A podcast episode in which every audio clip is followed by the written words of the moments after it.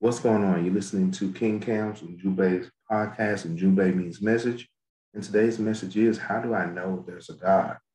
Simply through nature and humanity. All right, check it out.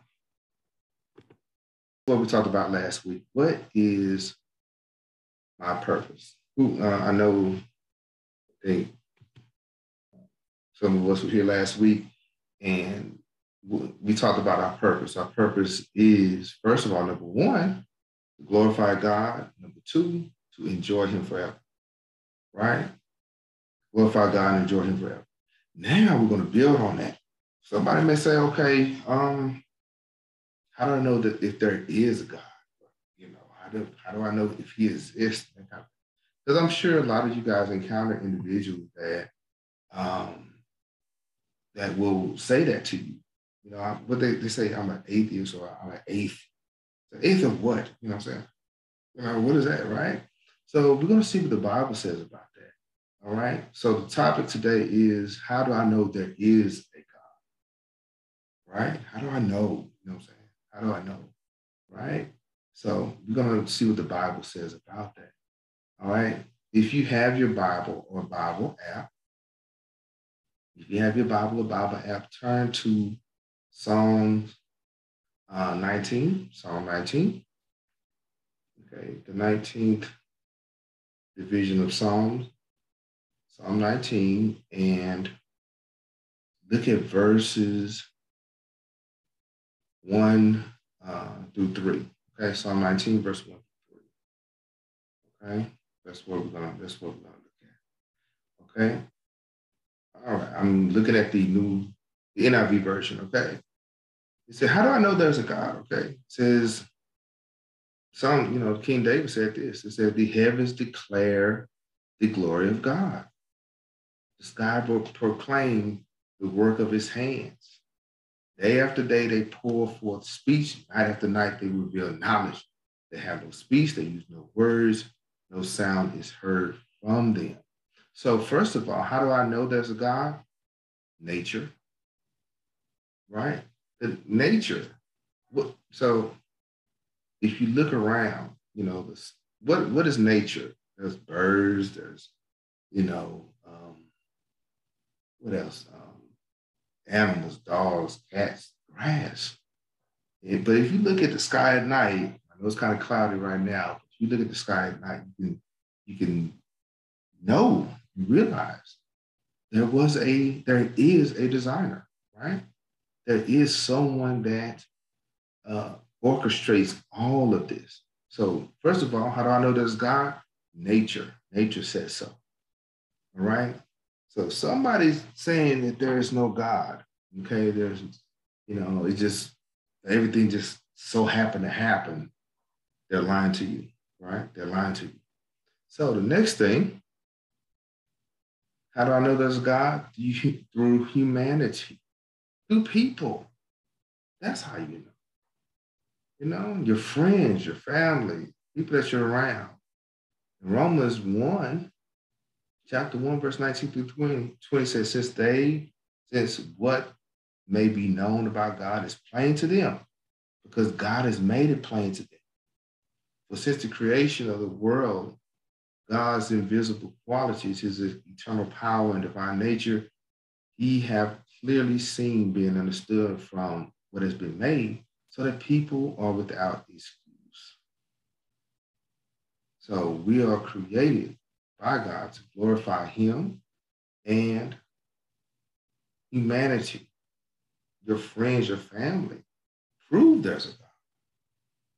Some of you guys have stories. Some of you guys, um, you have your own testimony. I don't care how young you are. I know this is a youth group and things like that, but I know you guys have a story to tell.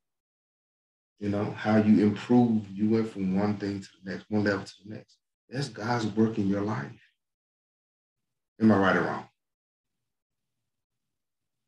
See? Yeah, I know, you know, everybody has a story to tell. You know, everybody, you know, somebody was sick, and you know, runny nose and everything and all that. But then they got well. That's God working in your life.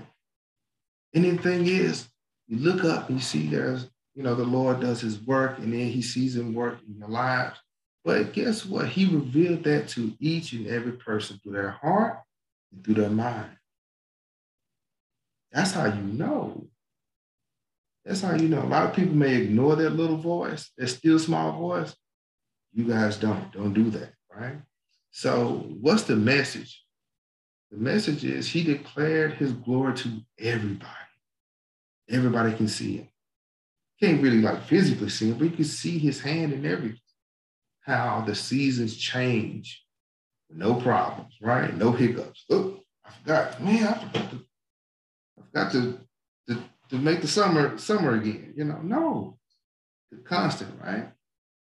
And his power.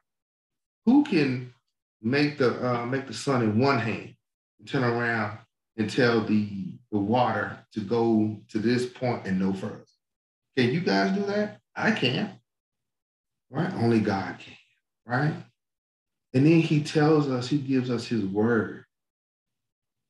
Okay? We may not go too far into that, but dealing with everybody knows right from wrong. You know, at school, we know there's somebody that, that may wild out, may say the wrong things or do the wrong things. They deep down, they know better. Because God put his word in everybody's heart. Like not to steal, you know, don't murder, don't, you know, that's that's flat out just that's what it is.